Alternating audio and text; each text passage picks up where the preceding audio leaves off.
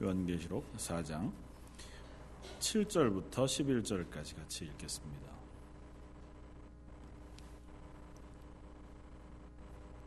4장 7절부터 11절까지 한번 같이 읽겠습니다. 그 첫째 생물은 사자 같고 그 둘째 생물은 송아지 같고 그 셋째 생물은 얼굴이 사람 같고 그 넷째 생물은 날아가는 독수리 같은데 네 생물은 각각 여섯 날개를 가졌고 그 안과 주위에는 눈들이 가득하더라.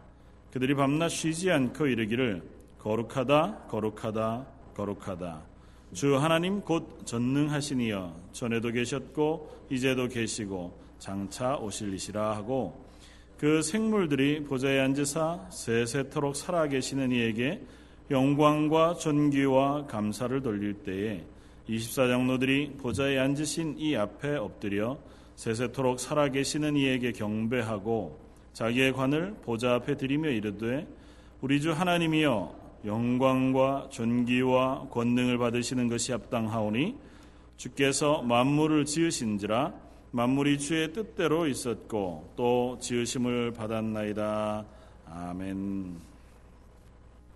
아, 한번 어, 따라서 고백해 보시겠습니다. 예배하는 것이 우리의 힘입니다. 어, 오늘 말씀을 다 아, 나누고 또 예배 드리는 이 시간 가운데에서 아, 예배하는 것이 우리의 유일한 아, 힘이 된다고 하는 것이 확인되어지면 좋겠습니다. 뭐 우리 그리스도인이 힘을 얻고 용기를 얻고 이 땅 가운데 살아갈 수 있는 어, 그 어, 은혜를 얻는 것은 우리가 스스로 자가 발전해서 내 속에 막 힘을 북돋우거나 어, 조금 나아지면 이제 성도가 성도 서로를 격려하고 위로하고 또 축복하고 어, 그렇게 하는 것이겠죠. 그러나 궁극적으로 그 위로나 격려나 또 어, 복 주시는 것은 하나님에게 어, 우리가 얻는 것인 것을 확인합니다. 그러니까 우리가 하나님으로부터 격려와 위로를 받고 하나님의 임재 가운데 거하는 유일한 장소는 물론 우리의 일생이 다 그렇지만 이 예배의 자리인 줄은 믿습니다. 예배 때 우리의 입술로 하나님을 찬양하고 또 예배 가운데서 하나님을 우리가 내 주로 고백하며 그 하나님의 영광을 어, 우리가 높여드릴 때에 그 가운데 임재해 계신 하나님으로부터 주어지는 성령의 충만한 은혜, 우리와 함께 하시는 하나님의 동행하심을 우리가 경험하고 고백하게 되어지고 그것이 우리의 힘으로 또 우리의 어, 살아갈 용기로 작용하게 되어진 줄 믿습니다. 어, 어떻게 지난 뭐 3일, 3일 혹은 뭐 시간들을 지나셨는지 모르지만 어, 저한테는 좀 많이 지친 시간들이었습니다. 뭐 저희 교회 때문이 아니고 개인적으로 어, 그런 고민들이 있을 때에 이것을 어떻게 내가 회복하고 용기를 얻을 수 있을 것인가? 아, 이 땅 가운데 정말 선으로 어, 악을 이길 수 있을까? 정말 하나님의 은혜 가운데서 이 땅이 변해갈 수 있을, 있을까? 하나님의 나라가 이 땅 가운데, 하나님의 교회가 이 땅 가운데 정말 하나님의 영광을 드러낼 수 있을까? 뭐 우리가 선교지에서 일어나는 수많은 이야기들을 들어보아도 또 연약한 교회들 가운데서 일어나는 수많은 아픔들을 보아도 정말 아, 그럴 수 있을까 하는 의문들이 들고 아, 그것 때문에 지칠 때가 있는 것을 고백합니다. 선교지에서 치열한 영적인 전쟁을 하시는 선교사님들의 고백을 들을 때 늘 용기 있게 싸우죠. 그리고 늘 하나님의 복음을 가지고 담대하게 선포합니다. 목숨을 내어놓는 것도 조금도 아깝지 않을 만큼 정말 힘있게 싸우다가 어느 순간 갑자기 그것에서부터 무기력해지는 어, 경험을 하게 된다고 고백하십니다. 그때가 되면 야 이게 무슨 의미가 있을까? 이렇게 변화가 없는 이들을 향하여 내가 이 미약한 힘으로 하는 것이 무슨 변화의 조그만 이유나 될까? 그렇게 되면 그 순간 모든 힘이 없어지고 내가 여기서 이러고 있는 것이 무슨 의미가 있게 되나 하는 고민을 하게 된다고 고백합니다. 아, 그럴 때 그 사명을 다시 깨닫게 하고 그 자리에 서게 하는 유일한 힘은 예배 하는 사실을 고백합니다. 아, 예배하다가 하나님의 어떠하심을 우리가 묵상하다가 어, 마음 가운데 다 동의되지 않지만 찬양하다가 하나님이 주시는 그 마음을 다시 한번 확인하게 되고 그것이 다시 한번 우리에게 그 자리에 서게 될 이유를 어, 주게 되어지는 것을 고백합니다. 우리 런던 제일 장로교회가 예배 가운데 그런 은혜가 있기를 바랍니다. 우리가 예배하는 것, 내 마음속에 예배할 만이 충만해서 하나님을 예배하는 것이 아니라 예배하다가 예배하다가 하나님의 은혜를 우리가 어, 경험하게 되는 줄 믿습니다. 또 예배하다가 부득불 어쩔 수 없이 예배 자리를 지키다가 보면 그 자리 가운데서 확인하게 되는 하나님의 은혜와 하나님의 어떠하심 때문에 우리가 비로소 이 땅 가운데서 여전히 하나님의 사람으로 살아갈 수 있는 힘을 얻게 되어지는 줄 믿습니다. 이 요한계시록 4장의 말씀이 그 말씀을 하고 있습니다. 요한계시록 4장과 5장 지난주에도 한번 전체를 우리가 어, 살펴보았지만 보좌에 계신 하나님 그 하나님을 어, 향하여 어, 사도 요한을 성령님의 감동으로 이끌어 올라가 그 하나님의 보좌를 바라보게 하시고 그 보좌 가운데 하나님께 영광 돌리는 그 천사들과 24장로 내 생물 그리고 온 성도들의 찬양과 고백을 어, 사도 요한으로 하여금 보게 하십니다. 그러면서 이 사도 요한으로 하여금 확인하게 하는 것, 또 사도 요한을 통하여 초대 교회들에게 확인하게 하는 것. 아울러 지금 이 성경을 읽고 함께 어, 은혜를 나누는 우리들에게 확인하게 하시는 것은 그것입니다. 지금도 여전히 하나님은 보좌에 앉아 계시다는 것입니다. 그리고 우리의 예배를 들으신다는 것입니다. 뒤에 나오는 24장로가 금향로에 가득 찬 성도들의 기도를 가지고 하나님의 보좌 앞에 올려드리는 그 모습을 보여주는 것처럼 우리는 여기에서 올려드리는 기도, 드리는 찬양, 우리의 예배가 때로는 내 감정의 여부에 따라서, 내 열심의 여하에 따라서 어, 자주 변화되어지는 것을 고백하지만 또그 어, 그 가운데서 아무런 응답 없이 하나님 어, 내, 내 기도를 들으시나 하는 그 고민 가운데 있지만 그 기도를 하나도 놓치지 않고 하나님께서 기도로 받으시고 향기로 받으시며 우리의 예배를 여전히 주목하여 바라보시고 흠양하시고 우리 가운데 성령이 충만한 것으로 임재하시기를 기뻐하시는 하나님이라는 사실을 이 말씀을 통해서 우리에게 확인시켜 준다는 것입니다. 그리고 그것이 그냥 우리 예배만 받으시는 하나님에서 끝나는 것이 아니라 이 보좌에 계신 하나님이 심판주라고 하는 사실을 요한계시록이 명확히 설명하고 있다는 거죠. 말씀드렸던 것처럼 4장과 5장이 끝나고 나면 바로 6장부터 심판이 이루어집니다. 그런데 그 심판이 이루어지는 가운데 보면 치열한 전쟁이 일어나요. 이 세상을 주관하고 있는 사단의 세력들 어, 여러 모습으로 나타난 그 어, 사단의 세력이 하나님을 예배하고자 하는 교회들을 미혹하고 하나님을 예배하고자 하는 그 성도들과 교회를 넘어뜨리기 위하여 어, 끊임없이 공격합니다. 그러나 이 요한계시록 전체를 통하여 확인하는 것은 그 전쟁의 승리는 하나님에게 있다는 것을 확인하는 것입니다. 그 전제 조건이 뭐냐면 이 사장에 나오는 보좌에 앉아 계신 하나님이십니다. 그 전쟁조차도 다 주관하시는 하나님. 다시 말하면 처음이요 마지막이시고 알파와 오메가가 되시는 하나님. 스스로를 그렇게 선포하시고 그렇게 고백 아, 받으시는 하나님. 최초의 창조자이시며 최후의 심판자이신 하나님. 인간의 구원을 계획하셨을 뿐만 아니라 예수 그리스도를 통하여 이루시고 결국은 완성하실 하나님 그분이 지금 보좌에 앉아 계시다는 겁니다.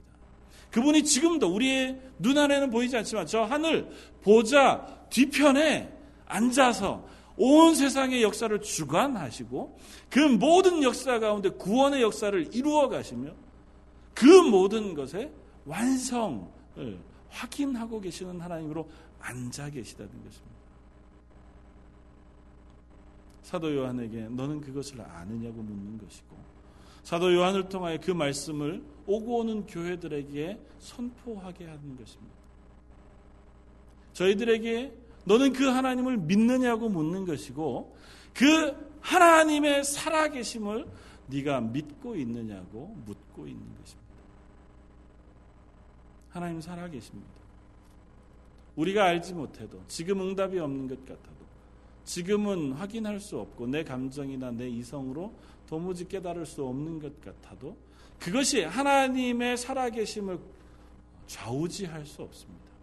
그 하나님의 전능하심을 좌우지할 수 없습니다. 이 보좌 위에 앉아 계신 하나님에 대하여 다양한 설명을 하잖아요. 하나님에 대한 설명은 하면 할수록 사실은 부족합니다. 그래서 요한계시록에서는 이사야 6장이나 에스겔서에 나오는 에스겔서 1장에 나오는 하나님의 모습, 하나님의 보좌의 모습 어, 그런 것들을 설명하는 것에 비하면 아주 단순하게만 설명하고 맙니다. 3절에 앉으신 이의 모양이 벽옥과 홍보석 같고 또 무지개가 있어 보좌를 둘렀는데 그 모양이 녹보석 같더라. 또 보좌에 들려 24 보좌가 있더라. 하나님의 보좌에 올라가서 하나님이 계신 그 보좌를 봤는데 다른 것으로 설명하지 않고 그 앉으신 모양이 마치 보석들 같다. 그냥 그렇게 하고 끝내요. 다른 곳에서는 하나님에 대하여 하나님의 영광이 어떠하고 하나님의 앉으신 발등상이 어떠하며 이렇게 설명했잖아요. 왜 그러냐 하면 하나님에 대해서 설명하면 할수록 하나님의 영광이 제한되집니다. 왜냐하면 우리의 언어라는 게 한계가 있잖아요.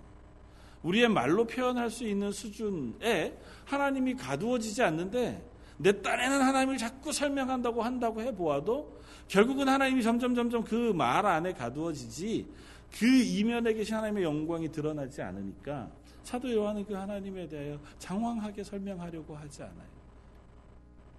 어떻게 보면 우리에게도 동일한지 모릅니다. 하나님을 대하여 우리가 말로 설명할 수 있습니다. 설득할 수 있고 예수 믿으시오. 당신 예수 안 믿으면 지옥 갑니다. 하나님은 선하신 분이시고 우리의 구주가 되십니다. 성경에 나오는 얘기를 정말 아름답게 또 논리 정연하게 설득해 낼 수 있습니다. 그러나 그 설득이 그 사람으로 하여금 하나님을 알게 하지 않습니다. 그것이 복음의 신비인 줄 압니다. 왜냐하면 우리가 설명하면 할수록 아무리 지혜롭게 설명한다 해도 그 하나님의 광대하심 그 구원의 장엄하심이 우리의 언어 안에 갇히게 된다는 것을 우리가 경험하기 때문에 그렇습니다. 조공학골이 집사님과 함께 찬양하면서 십자가만 자랑한다 하는 고백을 했잖아요. 십자가만 자랑한다는 게 뭘까요? 생각해 보셨습니까? 여러분들이 나는 십자가를 자랑한다. 사실은 외우는 말씀이고 우리가 자주 기도에 쓰기도 하고 찬양으로 고백하기도 해요. 십자가를 자랑하는 게 뭘까요? 자랑의 이유를 찾아보시기 바랍니다. 다음 주까지 숙제. 자랑한다는 건 그게 나에게 자랑거리가 된다는 거잖아요. 단순하게 얘기하면 그 십 자가가 남들에게 전해주고 알려주고 확인시켜 줄 만한 대단한 자랑거리라는 얘기잖아요. 내가 십자가를 자랑한다는 얘기. 왜요? 십자가에서 죽으신 예수님이 나를 구원하셨다는 사실 때문인데 그 십자가의 죽으심이 나를 구원하시기 위한 하나님의 가장 절묘하고 놀라운 계획이고 은혜라는 사실 때문에 우리의 자랑거리가 되는 거예요. 그냥 나를 구원한 것 그것만으로도 자랑거리가 되죠. 그러나 그 자랑이 단순한 것이 아니라 하나님의 지혜 가운데 세상의 어느 것으로도 그것보다 더 나은 하나님의 공의와 사랑을 확인하여 우리를 구원할 방법이 없는 그 방법 그리고 그 순종 그 완성이 십자가이기 때문에 내가 오로지 십자가만 자랑합니다. 그렇게 십자가에 대한 자랑을 고백하는 거거든요. 보좌에 앉으신 하나님을 봤을 때 그 하나님을 자랑하는 것, 예배하는 것은 그 하나님의 어떠하심을 내가 알기 때문이에요. 날 구원하신 하나님, 그 하나님이 앉아 계신 보좌를 보기 때문에 우리가 예배하는 겁니다. 이 예배의 자리에서 그 하나님을 찬양하는 이유는 그 하나님이 지금도 살아 계셔서 여전히 이 땅을 주관하시고 완성해 가시는 하나님인 것을 우리가 믿기 때문에 그 보좌에 특이한 모양이 하나 설명되어져 있습니다. 그것이 뭐냐면 3절에 홍, 어, 어, 앉으신 이의 모양이 벽옥과 홍보석 같고 또 무지개가 있어 보좌에 둘렸다고 얘기합니다. 하나님의 보좌에 무지개가 둘려 있다. 무지개가 뭡니까? 무지개 하면 우리가 떠오르는 생각 제일 쉽게 노아의 무지개. 노아에게 하나님께서 무지개를 허락하셨을 때 무지개의 의미는 무엇이었습니까? 하나님께서 다시는 이 땅을 물로 심판치 아니하시겠다는 것이었습니다. 그 언약을 인간과 해주신 것이고 그 인간과 언약하신 것은 하나님의 구원의 언약의 연장선상이라고요. 이 피조 세계가 범죄한다 할지라도 하나님께서 그 범죄한 피조 세계를 다시는 물로 심판하여 없이 하지 아니하시겠다는 거예요. 그 언약은 어디에서 연장되어지냐면 이 피조 세계 하나님 앞에 범죄한 인간이 노아의 후손들이 범죄함에도 불구하고 다시 물로 쓸어버려 새 창조를 하지 않으시고 그들을 예수 그리스도의 십자가의 보혈로 씻으셔서 그들을 하나님의 자녀로 바꾸시겠다고 하는 언약으로 연결되어진다. 이 무지개는 그것의 상징이에요. 무지개를 바라볼 때마다 하나님이 지금도 우리와 맺으신 언약을 지키시고 계시구나를 확인하는 거거든요. 그 하나님이 우리가 여전히 죄인으로 사는데도 불구하고 우리를 죽이시거나 쓸어버리지 않고 당신의 언약에 의거하여 우리를 예수 그리스도의 보혈의 피, 당신이 그 심판의 주인이시자 심판의 대상이 되셔서 당신이 인간의 죄, 그 진노의 대상이 되셔서 하나님의 진노를 다 감당하심으로 하나님의 공의를 완성하셔서 우리를 하나님의 자녀로 옮기시겠다고 하는 그 증거가 바로 무지개라고요. 하나님의 보좌에 뭐가 있다고요? 무지개가 있다. 에스겔서에서도 하나님의 보좌 그 가운데 있는 무지개를 확인합니다. 하나님의 보좌는 우리의 언약, 우리와의 언약을 지키시는 하나님의 보좌시라는 거예요. 하늘에 계신 하나님, 인간 세계와 멀리 떨어져 우리와 관계없이 계신 분이 아니라 지금도 우리와 하신 언약, 그것을 기억하고 지키시는 하나님이십니다. 우리 개개인을 향하신 관심을 여전히 끊이지 아니하시고 우리를 하나님의 자녀의 자리에 옮겨 놓으시기를 기뻐하시는 하나님이 바로 포자에 앉아 계신 하나님이라는 겁니다. 그 하나님을 너희가 아느냐는 겁니다. 그 하나님을 기억하라는 것이고 그 하나님께 예배하자는 것입니다. 그리고 또 하나는 이 보좌에 계신 하나님을 바라봄으로 우리의 식, 각 시선을 바꿀 것을 이야기합니다. 보통 보좌에 앉아 계신 하나님을 어, 본 사람들은 누구였을까요? 구약에 힌트를 드리면 엘리야, 아, 아니, 에스겔, 이사야, 네, 선지자. 하, 보좌에 앉아 계신 하나님의 이상을 보여주신 대다수는 선지자들이었습니다. 왜 선지자들에게 하나님께서 보좌에 앉아 계신 하나님의 그 영광을 보여주셨을까요? 그 보좌는 심판과 관련 있기 때문에 그리고 그 심판과 관계된 보좌에 앉으신 하나님을 선지자가 보면 선지자에게 맡기신 역할은 뭘까요?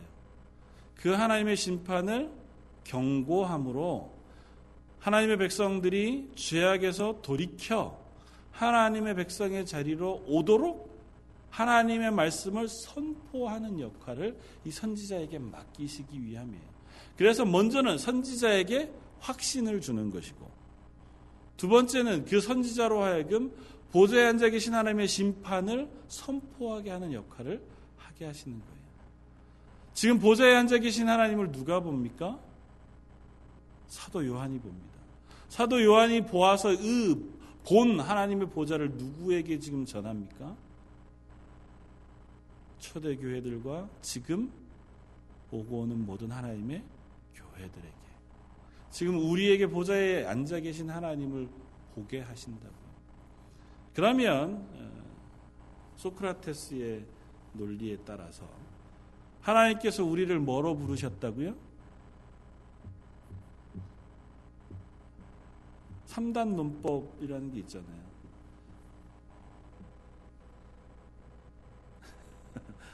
사람은 다 죽는다. 나는 사람이다. 고로 나는 죽는다. 이게 3단 논법이잖아요.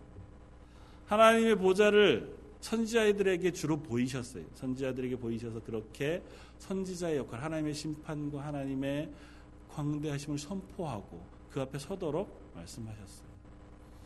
하나님의 보좌를 우리에게 보이셨습니다. 그러면 우리를 뭐로 부르셨다고요? 아, 그래도 불안하신 모양이에요. 괜히 그랬다가 선지자가 될까봐 우리를 선지자와 같은 교회로 부르셨다고. 우리의 시선을 바꾸라는 겁니다. 우리는 요한계시록을 읽으면서 와, 이 하나님의 심판 이게 나한테 오면 어떻게 하나? 심판의 대상자로 요한계시록을 읽고 그것에 두려워 떨지 말라는 겁니다. 물론 1차적으로는 우리가 그 말씀 앞에 회개해야죠.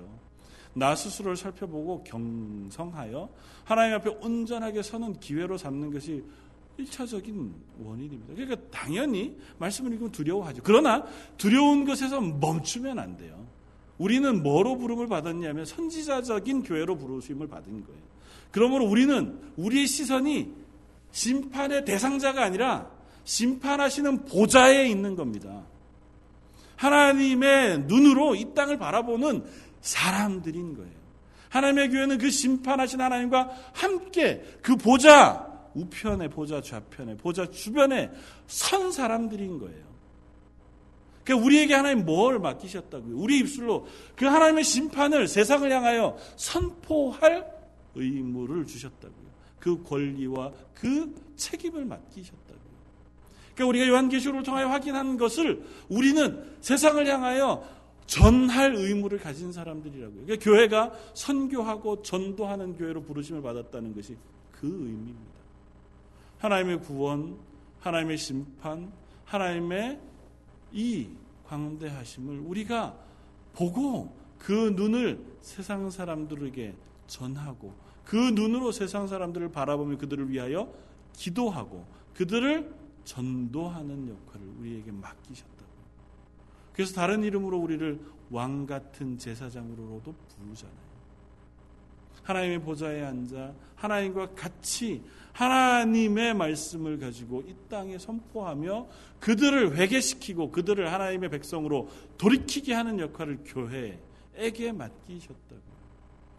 요한계시록의 심판의 이야기를 시작하기 전에 4장과 5장에 그 하나님의 보좌와 보좌에 앉으신 이 그리고 그 옆에서 하나님을 찬양하는 하나님의 사람들을 보여주시는 이, 그 이유가 우리로 하여금 그 자리에서 그 하나님의 영광 가운데 서 하나님이 그것을 완성하실 때 우리가 그 옆에 그 하나님의 완성하심과 같이 선 사람인 것을 확인하고 그것으로 인하여 우리가 그 말씀을 대변하여 세상 가운데 하나님의 그 심판 가운데에서 죽어갈 영혼들에게 그들을 옮겨 하나님의 구원받은 백성으로 옮기는 역할, 그 선교적인 전도하는 하나님의 교회로 세우게 하기 위함이라는 것입니다.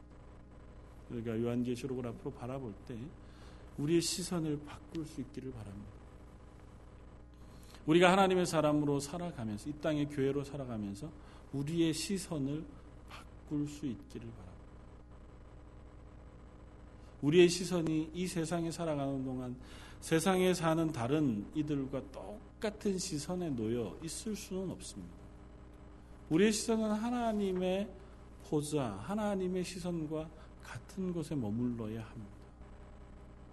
하나님이 바라보는 것을 우리가 바라보는 것이고 하나님이 보게 하시는 것을 보는 사람들이 우리 그리스도인이잖아요. 그럴 때 비로소 세상의 어떠한 절망과 고난과 고통과 힘겨움 아니면 세상의 어떠한 유혹과 어떠한 즐거움이 우리 앞에 놓여 있다 할지라도 그것 앞에 서서 하나님의 말씀에 순종하여 하나님 살아계신 그것을 확신하는 사람으로 살아갈 수 있는 힘과 능력이 생겨지는 것입니다. 우리의 눈이 하나님을 바라보고 또 하나님의 눈으로 세상을 바라볼 때 그 방탕과 그 유혹에 넘쳐나는 삶을 살아가는 그들을 바라봤을 때 그것이 우리에게 유혹이 되는 것이 아니라 그것이 우리의 기도의 제목이 되어진다. 그것을 바라보았을 때 그들이 우리에게 하나님의 복음을 선포해야 할 대상자로 보여지고 그들에게 하나님의 사랑을 증거해야 할 대상자로 보여지게 된다고. 그래야 우리가 비로소 원수를 사랑할 수 있습니다. 그래야 비로소 우리가 선으로 악을 이길 수 있습니다. 그 하나님이 살아계시다는 확신과 그 하나님의 시선으로 이 땅을 바라볼 수 있어야 비로소 원수를 사랑할 수 있죠. 안 그렇겠습니까? 아무리 우리가 도덕심이 뛰어나고 마음에 인내심이 많고 사랑이 풍성해도 원수를 사랑할 수 없습니다. 어쩌다 가끔 한번 큰맘 먹고 한 번 정도 시도해 볼 수는 있겠죠. 그러나 예수님이 말씀하시는 것은 우리의 일생 동안 계속해서 그 일을 하라는 겁니다. 그리고 그것이 우리의 사명이고 우리의 당연한 자세라고 얘기합니다. 그럴 수 있는 것은 우리의 시선이 바뀌었기 때문에 가능한 일이라는 거죠. 그랬기 때문에 우리가 낙심하더라도 또 그 자리에 다시 되돌아 설 수 있는 사람이 되어지는 줄 믿습니다. 요한계시록 안에는 그래서 하나님에 대하여 계속해서 그 광대하심을 설명하고 어, 드러내고자 합니다. 특별히 하나님의 이름, 그 하나님의 이름을 통하여 우리에게 그 하나님이 어떠하신 하나님이신가를 자꾸 설명하고자 합니다. 오늘 본문에도 나오지만 하나님은 이전에도 계셨고 또 오실 다시 오실 하나님. 또 그분은 만군의 여호와 전능하신 하나님. 또 그 하나님은 알파와 오메가가 되시는 하나님. 그리고 그 하나님 보좌에 앉으신 하나님이라고 거듭거듭 고백합니다. 그런데 재미있는 것은 뭐 이건 여담으로 들으십시오. 그 하나님의 이름 계시록에는 대단한 여러 상징들 그림들이 되게 많이 나와요.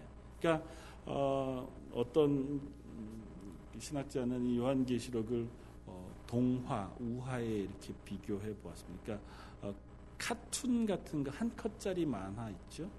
요한계시록을 그것과 비교해서 설명하기도 했어요. 그러니까 그림 언어로 우리에게 보여준다는 거예요. 그래서 수많은 상징들이 드러난다는 거죠. 아, 자체하고. 하나님의 이름이 이 요한계시록 안에 아, 일곱 번씩 쓰여진 것이 몇 개 있습니다. 보좌에 앉으신이라고 하는 것도 일곱 번. 알파와 오메가라고 하는 이름도 일곱 번. 그러니까 일곱이라고 하는 숫자는 완전수거든요. 그러니까 왜냐하면 하나님께서 이 땅 가운데 하나님의 전능하심을 풍족히 완전히 드러내고 계시다. 그 하는 것을 그런 조그만 장치들을 통해서도 우리에게 확인시켜 준다고 얘기해요. 뭐 그거는 굳이 딱 야 정말 그렇구나. 어, 그냥 아 그럴 수 있겠다. 그렇게까지 운율을 맞추 시가 운율을 맞추는 것처럼 그렇게까지 우리에게 설명하고자 하시는구나. 그렇게 들으시면 좋을 것 같아요. 보좌에 앉으신 하나님. 그리고 처음과 마지막이 되시는 하나님.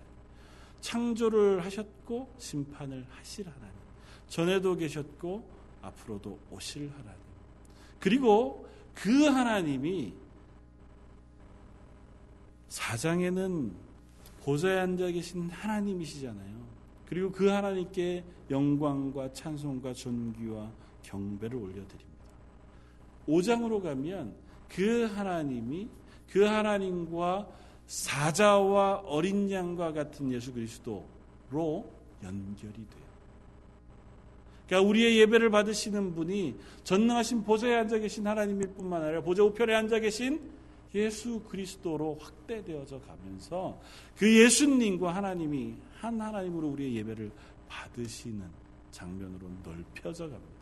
그리고 그 예수님을 향하여 사자와 같이 심판하신 하나님이시지만 어린 양으로 우리의 죄를 대속하신 하나님으로 소개하고 그 앞에 우리가 영광과 찬송과 존귀를 올려드린다고 고백해요. 그러니까 이 요한계시록 4장 5장을 통하여 우리의 예배의 대상이 되시는 하나님 그리고 그 예배를 받으시는 하나님이 보좌에 앉아 계신 성부 하나님이실 뿐만 아니라 우리의 구원을 이루신 예수 그리스도이라고 하는 사실을 우리에게 확인하여 드러내어 보여준다는 거죠. 우리가 예배할 때 우리의 예배의 초점이 되시는 분을 확인할 필요가 있습니다. 내 기도를 들으시는 분, 내 예배를 받으시는 분, 그리고 내 예배의 이유가 되시는 분. 그 하나님을 향하여 우리가 그 예배, 찬양과 경배, 감사와 영광, 그것을 돌려 드리는 것, 그것이 우리의 예배가 됩니다. 그래서 그 예배의 이유들을 쓰고 있는 거예요. 그것이 예수님의 구속하심이고 심판 가운데 우리를 건져 하나님의 자녀 삼으시는 것이며 우리를 하나님의 우편에 앉히도록 은혜 베풀어 주시는 것이라는 겁니다. 그래서 맨 마지막 오늘 읽었던 말씀 뒤에 24 장로들이 보좌에, 앞, 앞, 아, 보좌에 앉으신 이 앞에 엎드려 세세토록 살아계시는 이에게 경배하고 자기의 관을 보좌 앞에 드리며 이르되 우리 주 하나님의 영광과 존귀와 권능을 받으시는 것이 합당하오니 주께서 만물을 지으신지라 만물이 주의 뜻대로 있었고 또 지으심을 받았나이다 하더라. 24 장로가 하나님 앞에 예배하고 경배하며 찬양을 올려 드리면서 면류관을 그 보좌 앞에 벗어 드린다. 24장로가 뭐 누구냐라고 하는 이야기를 지난주에도 잠깐 살펴보았지만 사실은 우리가 명확히 다 확인하기는 어렵습니다. 그러나 아, 마 신구약의 구원받은 하나님의 성도들의 대표로 우리가 이해하는 것이 가장 나을 것이다. 지난주에 그렇게 설명을 드렸습니다. 그들이 쓰고 있는 멸류관은 그렇다면 하나님께서 우리에게 씌워주신 것일 거예요. 이 세상에서 싸움을 마치고 하나님 나라가 하나님 주시는 멸류관을 받아 우리가 얻은 것일 것 아닙니까? 그들이 하나님께 경배와 찬양을 드리며 왜 멸류관을 벗어드릴까요? 이 멸류관의 이유가 하나님이시기 때문에. 우리가 여기에 올라와 하나님의 보좌 앞에 서그 멸류관을 쓰고 하나님의 보좌 옆에 앉게 되어진 이유가 하나님에게서 이유한다고요.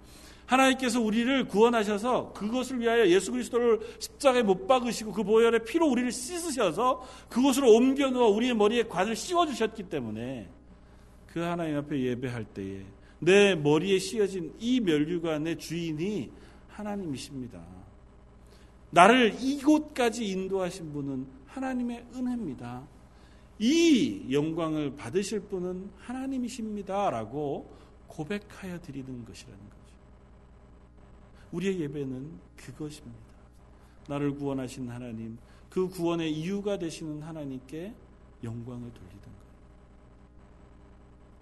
내가 아무런 구원받을 만한 자격, 은혜 받을 만한 자격, 하나님의 복 받을 자격이 없는 사람임에도 불구하고 하나님 스스로가 그 이유가 되셔서 나를 예배하는 사람으로 불러주시고 구원받은 자녀로 불러주시고 하나님 앞에 기도할 수 있는 자로 불러주시니 감사합니다.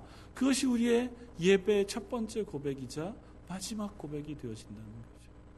하나님 내게 허락하신 모든 재능과 내게 베풀어 주신 모든 복을 통하여 이 땅 가운데 내가 어떠한 일들을 해 이루어 얻게 되어지는 명성, 칭찬, 그리고 내게 주어진 모든 것들이 다 하나님에게 예배의 이유가 되어지는 겁니다. 심지어 순교하는 것이라 할지라도 그 영광이 하나님의 것으로 돌려 드려지게 되어진다는 것. 계시록 뒤쪽에 가면 순교하는 하나님의 증인들의 이야기가 나와요. 하나님의 이 말씀을 들고 이 땅 가운데 여전히 우리는 전투하고 싸우는 교회로 세워져 있는지 모릅니다. 여전히 우리를 미혹하는 세력이 있고 우리를 넘어뜨리기 위해 우리가 복음을 전파하고 전하고 선포하는 것들을 막기 위하여 우리를 어떻게든 다리를 걸어 넘어뜨려 낙심하는 자리에 내놓을 그 세력이 우리를 향하여 두 눈을 부라리고 있지만 우리가 그것과의 싸움 가운데에서 승리하고 그들을 우리가 이길 수 있는 것은 우리를 이기게 하시는 하나님을 알고 있기 결국은 우리를 이기게 하셔서 우리의 머리에 면류관을 기어코 씌우시겠다고 하시는 하나님이 저 보좌에 앉아 계시기 때문에 이 계시록 말씀을 통하여 너희 지금 거기에 있지? 그래도 내가 너희를 여기까지 끌고 와서 결국은 너희 머리에 기필코 멸관을 씌우고 말 거야. 너희가 지치고 힘들지? 너희가 정말 목숨을 다 버리는 것 같고 처절한 삶을 사는 것 같고 조금도 선으로 악을 이길 수 없는 것 같은 상황 속에 놓여 있지 걱정하지 말아라. 그 모든 것 가운데 이 모든 것의 계획자, 주권자, 완성자는 보좌에 앉아 계신 하나님이시라. 그 하는 사실을 이 말씀을 통해서 우리에게 확인시켜 주는 겁니다. 그러니까 너희 그 자리에서 용기를 내어라. 그 자리에서 여전히 예배하는 자로, 여전히 하나님 앞에 서는 자로, 그 복음을 선포하는 자로 살아라. 그렇게 말씀하시는 거예요. 하나님을 예배하는 자리에 선 사람들을 우리가 살펴볼 수 있습니다. 그래서 요한계시록 4장은 그 하나님 앞에 경배하는 존재들을 하나씩 하나씩 써놓았어요. 맨 처음에는 내 생물, 그 다음에는 24 장로, 하나님 앞에 이들이 하나님을 예배하는 자리에 어, 섭니다. 하나님 앉아 계신 그 보좌 앞에 맨 처음에 어, 내 생물들이 나타납니다. 그내 생물은 하나님 보좌 앞에 있는 이전에도 보여졌던 이사야서 6장, 에스겔서 1장에 보여졌던 그 생물들의 모습과도 흡사해요. 이 생물들이 정확하게 누구인지는 우리가 확인할 길이 없어요. 이사야서 나오는 그 하나님 앞에 보좌 앞에 서서 똑같은 찬양 거룩하다 거룩하다 거룩하다 그렇게 찬양하는 존재들은 스랍이라고 하는 존재들이었습니다. 그들은 날개를 가지고 하나님 앞에 얼굴을 가리고 발을 가리고 두 날개로 나르면서 하나님의 영광을 예배하고 찬양하던 존재들이었습니다. 에스겔서 1장에 에스겔에게 나타나신 영광 중에 계신 그 모습은 이 내생물의 얼굴과 같은 얼굴을 가지고 있었어요. 그들도 날개를 가지고 있었고 날개로 날미 하나님을 어, 예배하는 자들이었습니다. 정확하게 일치하지 않지만 이 요한계시록에 나타난 이 생물 역시 아마 그룹이든 수랍이든 하나님 앞에 모셔서 하나님을 예배하고 찬양하는 그 천사들일 겁니다. 어떻게 보면 천사들 가운데 가장 뛰어난, 가장 하나님 가까이 하나님을 모신 그 천사들일 겁니다. 그래서 이 내 얼굴의 그 형상이 하나님이 만드신 창조물의 가장 뛰어난 특성들을 가진 존재들의 얼굴들을 가지고 있는 거예요. 사람처럼 지혜롭고 독수리처럼 빠르고 송아지처럼 힘 있는 그리고 어, 그 얼굴이 사자와 같은 용맹함을 가진 그러니까 하나님이 만드신 피조물 그 가운데 가장 최고의 피조물 물론 인간이지만 인간 외에 그 천사들이 하나님 앞에 서서 하나님을 예배한다. 하나님의 거룩하심을 예배하고 시종일관 그 보좌에 앉아 계신 하나님께 예배를 드려요. 여담으로 이, 이 존재가 왜 얼굴이 내실까요? 음. 넷이라고 하는 숫자가 이 세상에 있는 지상의 숫자를 얘기해요. 동서남북이 네, 네 전후좌우 해서 동서남북. 어, 일곱이 왜 완전수가 되냐면 동서남북이라고 하는 땅의 숫자와 성부, 성자, 성령, 삼위 하나님의 하늘의 숫자가 합쳐져서 7이라는 완전수가 된다고 설명해. 이게 이제 유대인들이 그들이 가지고 있는 그 사고 방식 속에 나와 있는 수에 대한 개념들이에요. 그러니까 이 내 생물이 내 얼굴을 가지고 있다는 게 피조물이라는 거예요. 하나님의 피조물. 하나, 하나님이 창조에 놓으신 피조물 가운데 그 최고의 자리에 있는 이들이 하나님을 예배하고 있다는 거예요. 그들이 예배할 뿐만 아니라 그 다음에는요. 24장로가 하나님을 예배해요. 그들 역시 어쩌면 하나님 앞에 선 어, 사람들일 겁니다. 신구약에 구원받은 이들의 대표일 수도 있고 어쩌면 부활한 그 성도들일 수도 있을 겁니다. 아니면 어, 뒤에 나오는 말씀에 비껴보았을 때 또 다른 어떤 천사와 같은 영적인 존재일 수도 있겠죠. 그러나 어쨌든 교회와 대표가 되었던 그들의 예배를 또한 하나님께서 받으세요.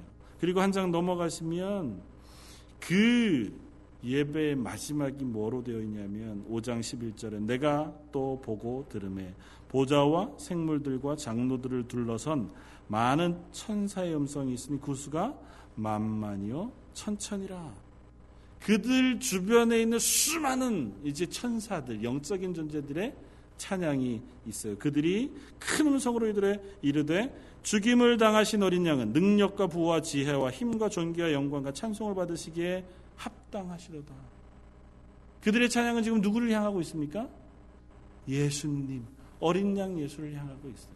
그 앞에 찬양에서 연장선상에 지금 가고 있는 거예요. 그리고 그 밑에 내려가면 내가 또 들으니 하늘 위에와 땅 위에와 땅 아래와 바다 위에와 그 가운데 모든 피조물이 이르되 보좌에 앉으신 이와 어린 양에게 찬송과 존귀와 영광과 권능을 세세토록 돌릴지어다. 그렇게 하니 내 생물이 이르되 아멘 하고 장로들은 엎드려 경배하더라. 모든 피조물이 하나님 앞에 그리고 어린 양 예수 앞에 경배와 예배를 드리고 그것에 아멘 하더라는 것입니다. 하나님께서 우리의 예배를 받으시는 이유 그리고 우리가 지금 하나님을 예배하는 그 이유와 그것의 완성이 어디까지 확장되어서 가는 것인가를 우리와 하여금 확인하게 하시는 거예요. 한편으로는 나 개인이 그 가운데 너무너무 미약한 존재라는 걸 확인하는 것이기도 해요. 그러나 또 한편으로는 그런 미약한 나를 그 예배 자리에 기필코 데려다 놓으셔서 하나님을 예배하는 사람으로 완성시키시겠다고 하는 은혜의 말씀이기도 해요. 우리가 이 말씀을 통해서 그러한 용기와 그런 은혜들을 경험할 수 있기를 바랍니다.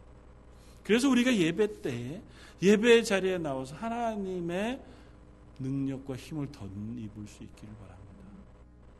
때로는 감정적으로 우리가 그것이 되지 않을 수도 있습니다. 자주 말씀드리지만 아무리 기도해도 여전히 마음이 힘겨울 수 있습니다. 오늘은 찬양할 만하지 못한 심적인 상태가 또 체력적인 상태일 수도 있습니다. 감정적으로 오늘 예배하면서 설교 들으면서 예배에 차라리 자 참여해도 결코 내 감정이 흥분되거나 혹은 내 마음에 감격이 없을 수도 있습니다. 그러나 예배 자리에 있을 때 하나님이 이 예배 자리에 가장 충만하게 임하시는 줄 믿습니다. 하나님 무세, 무소부재하시죠. 온 세상 어디에도 하나님 아니 계시는 것이 없습니다. 우리가 어느 곳에 있어도 하나님을 예배하는 사람으로 있습니다. 그러나 시간을 정하여 우리가 연합하여 하나님의 이름을 높이고 찬양하며 영광을 드러내는 이 예배의 자리에 하나님의 영광이 풍성히 임한다고 하는 사실 우리가 확인할 수 있습니다. 이 보좌에서 드려지는 그 예배를 하나님이 보좌에 앉으셔서 풍성히 받고 계신 이 모습을 보여주고 계신다고. 그 하나님이 전능하신 하나님, 온 세상을 다 주관하신 그 모든 것 가운데 계신 하나님이시지만 그 앞에 올려드려지는 찬양과 예배를 기쁘게 받으시잖아요. 그 앞에 선 그 생물들이 스랍인지 그룹인지 알 수 없지만 구약의 성소 가운데 하나님이 물리적으로 임재하시던 장소가 어디입니까? 지성소. 지성소 가운데에서도 언약궤. 언약궤 가운데에서도 언약계 두 돌판 위에 있는 두 그룹 날개 사이 언약계를 덮고 있는 그 뚜껑 위에 두 그룹의 날개 사이 그곳에 하나님이 임재하시겠다고 말씀하셨다고요. 이 예배를 받으시는 하나님 그분이 이곳에 또한 임재하시는 줄 믿습니다. 예수 그리스도로 인하여 찢겨진 그 지성소 휘장이 없어지고 나서 우리가 모여 드려지는 이 예배의 처소가 하나님께 예배하는 지성소가 되어지잖아요. 우리의 기도를 직접 들으시마 약속하시잖아요. 내가 두세 사람의 이름으로 모인 그곳에 나도 함께 있겠다고 말씀하시잖아요. 우리가 하나님 앞에 예배하는 이 자리에 하나님이 임재하신다고 약속하셨다면 우리가 이 예배 자리를 통하여 하나님의 은혜를 경험하는 것이 너무 당연하고 이 예배 자리에 참여하는 것을 통하여 우리가 하나님의 사람으로 살 수 있는 힘과 용기 혹은 또 다른 다짐 그것들을 확인하게 되어질 줄 믿습니다. 저희 런던 제일장로교에 속한 모든 성도들 우리들이 그것 가운데에서 하나님을 예배하는 하나님의 교회가 되길 바라고. 그것으로 인하여 우리가 용기를 얻고 힘을 얻어서 이 땅 가운데 선을 행하되 낙심치 말지니. 하는 그 데살로니가 후서 3장 13절의 말씀처럼 이 땅 가운데 하나님의 사람으로 살아가다가 낙심치 않고 하나님의 사람으로 우리가 하나님의 교회를 섬기다가 낙심치 않고 오히려 용기를 내어 서로 격려하고 위로하고 기도해주는 하나님의 교회가 되기를 주님의 이름으로 축원을 드립니다. 한번 같이 기도하겠습니다. 우리 말씀을 생각하면서 하나님 저에게 예배하는 은혜를 베풀어 주심을 감사합니다. 저희 런던 제일 장로교회 예배 그리고 저의 예배 가운데 하나님의 임재의 풍성한 것들을 허락해 주셔서 그것이 우리로 하여금 하나님의 사람으로 살아갈 수 있는 힘과 용기를 얻게 하여 주옵소서. 한 목소리 같이 한번 기도하겠습니다.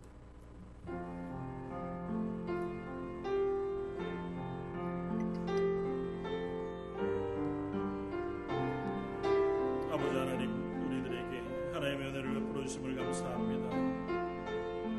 하나님의 영광의 보좌 앞에 저희를 불러 주시고 예배하게 하시며 예배할 수 있는 자격을 허락해 주셨습니다. 이 예배의 자리에서 하나님을 경험하고 하나님의 풀어주시는 은혜를 저희가 확인하는 시간 되게 하여 주옵소서.